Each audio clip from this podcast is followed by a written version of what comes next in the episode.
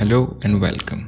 હું છું સહજ અને મારી પાસે છે એક જાદુઈ ચશ્મા, જેનાથી શોધતો ફરું છું હું આ બ્લેક એન્ડ વ્હાઇટ દુનિયામાં એવા અટપટા ઇમોશન્સ જેને શબ્દોમાં વ્યક્ત કરવું થોડું મુશ્કેલ હોય છે અને એના પર સંભળાવું છું થોડી ચટપટી અને relatable stories stories that will make you happily nostalgic one emotion one episode at a time આજે લઈને આવ્યો છું એક નવી વાર્તા. એક નવા દૃષ્ટિકોણથી તો પોતે પણ સાંભળો અને બીજાને પણ સંભળાવો. અને હા, જે સાંભળ્યું, જેટલું સાંભળ્યું પસંદ આવે તો ચેનલને ફોલો અને શેર જરૂરથી કરજો.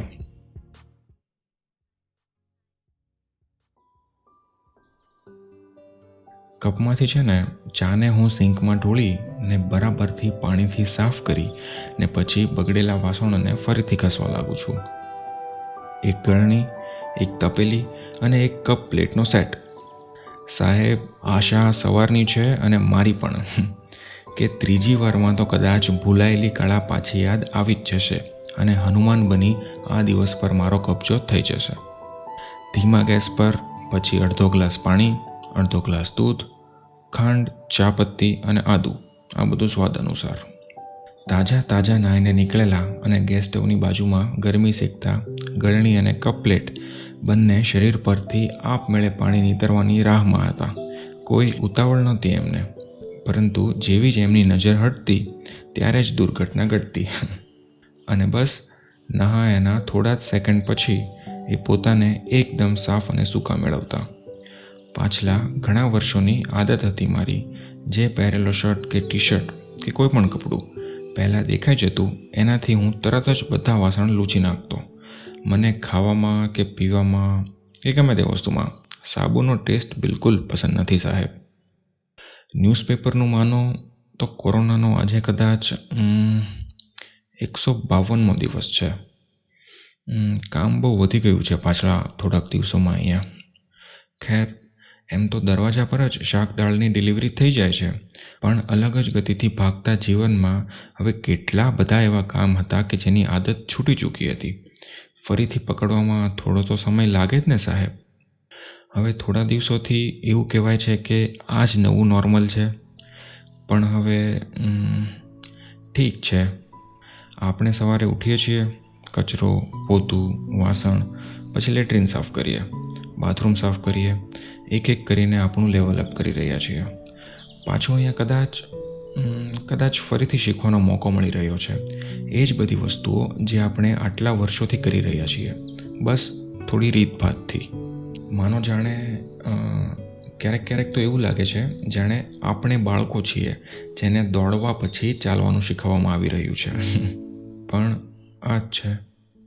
આ જ છે અને આ જ ચાલી રહ્યું છે. એટલે એમ આખો દિવસ ઘરમાં ને ઘરમાં રહેવું અજીબ તો નથી લાગતું? બહાર જઈને એમ પણ આપણે ક્યાં એવા મોટા તીર મારી લેતા હતા સાહેબ? પણ સારું છે. કમસે કમ અહીંયા બાલ્કની છે, તો તાજી હવામાં રોજ શ્વાસ લઉં છું ને સાહેબ, તો ઘણું સારું લાગે છે. એવું લાગે છે આજે હજુ એક દિવસ હું જીવંત છું. અત્યારે કામકાજ, સિલાઈ વર્કશોપ આ બધું બંધ છે. તો હમણાં કરવા માટે આખો દિવસ કંઈ છે નહીં ખાસ. બસ મોટી એવી જગ્યા મળે તો થોડું આમ તેમ લટારી લઉં છું. ઘણીવાર ચા કે ખાવાનું બનાવી લીધા પછી હું હોલમાં જઈને બેસી જાઉં છું. અને ફેમિલી ફોટો લાગેલો છે ને સાહેબ? બસ એને જોયા કરું છું. વિચાર્યા કરું છું કે એ પણ કેવા દિવસો હતા જ્યારે પૂરો પરિવાર સાથે જ રહ્યા કરતો હતો. ખેર, ખયાલી પુલાવમાં મીઠું જરાક વધારે પડી જાય એ પહેલાં હું જરાક ઉકળતી ચામાં એકવાર જોઈ લઉં. હા આ વખતે રંગ એકદમ સરસ ચડ્યો છે સાહેબ मला वाटते की मी त्यात चांगले आहे એવું જ કહેવાય ને કંઈક સાહેબ મરાઠીમાં પણ હું તો સંતોષ માની લઉં છું ભલે જેવું બને દિવસની શરૂઆત તો કરી લેવી જોઈએ ને મેનેજ થઈ જ જતું હોય છે હા પણ આ વખતે ચાની ક્વોલિટી હું ચૂસકી લઈને નહીં લઉં હા મેં પાર્લેજી ડુબાડીને જોઈ જ લીધું છે કે ચા એકદમ ઠીકઠાક બની છે. રૂમના બદલે કદાચ ઘરમાં રહીને જીવનની આ જ નાની મોટી ખુશીઓ આપણે કદાચ ફરીથી શીખી રહ્યા છીએ જેને ભૂલી ચૂક્યા હતા. મને સારું લાગે છે. જલ્દી ઉઠવું, સૂરજના પહેલાં કિરણને કિચનની બારીમાંથી જોવું, પછી એની જ સાથે રેસ લગાડવી કે ભાઈ ત્રણ કે ચાર કેટલા એટેમ્પમાં ચા બની જાય. હા, પણ ટેન્શન શું છે? જજ તો આપણે જ છીએ. જેવી હોય એવી બની જાય. પણ સારું લાગે છે. ફીલ ગુડ આવે છે.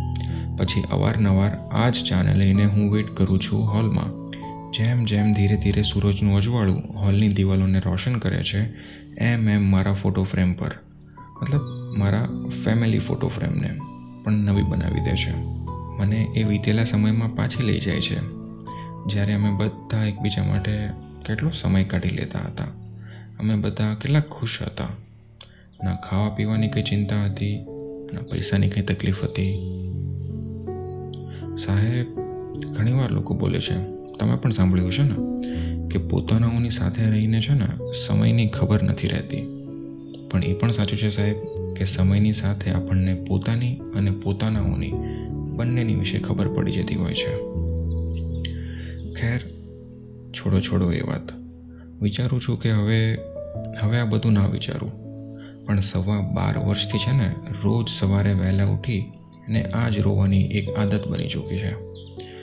પણ સાહેબ, આજે છે ને, મારી પાસે બિલકુલ જ ટાઈમ નથી. મારે ફટાફટ આ ચા પૂરી કરીને જવાનું છે. મારા એક દોસ્તનું ફેરવેલ છે આજે. બહુ મુશ્કેલીથી અમે જેલર સાહેબની પરમિશન લઈ અને ત્યાં નોર્મલ જેલમાંથી, અહીં સેમી ઓપન જેલમાં એક દિવસ માટે બોલાવ્યો છે. બાર વર્ષથી સાહેબ બાર વર્ષથી અમને એટલું જ્ઞાન વહેંચતો ફરતો, એટલા કિસ્સાઓ સંભળાવતો ફરતો. એ રસોયો છે ને? બધાનો માનીતો પણ ખરો. આજે જ્યારે અમે સેમી ઓપનમાં રહેવા લાગીએ છીએ, તો અમે એને કીધું કે, ભાઈ જતાં પહેલાં એકવાર અમારા માટે પણ કંઈક ખાવાનું બનાવતો જજે પાછો. સાહેબ, તમે અહીંયા જ રોકાજો, હા? ક્યાંય જતા નહીં. હું બસ આ વાસણો ધોઈને સૂકવી દઉં. ત્યાં સુધી તમે બીજા કેરીઓ સાથે વાત કરો. હું થોડી વારમાં મળું તમને. ને સાહેબ આ તો જીવન છે અને ચાલતું રહેશે. અહીંયા તો જે છે એ આ જ છે. ચલો ચલો, હવે મને જવા તો જોઈએ. મારા દોસ્તનો આજે છેલ્લો દિવસ છે.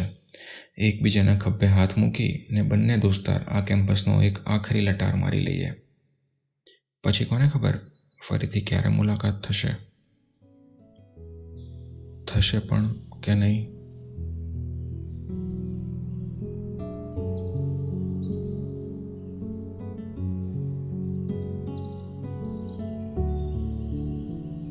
You were listening to Sahaj, and this was episode 1 of Jadui Chashma. I hope you liked it. And if you did, please share this with your friends to help us grow bigger.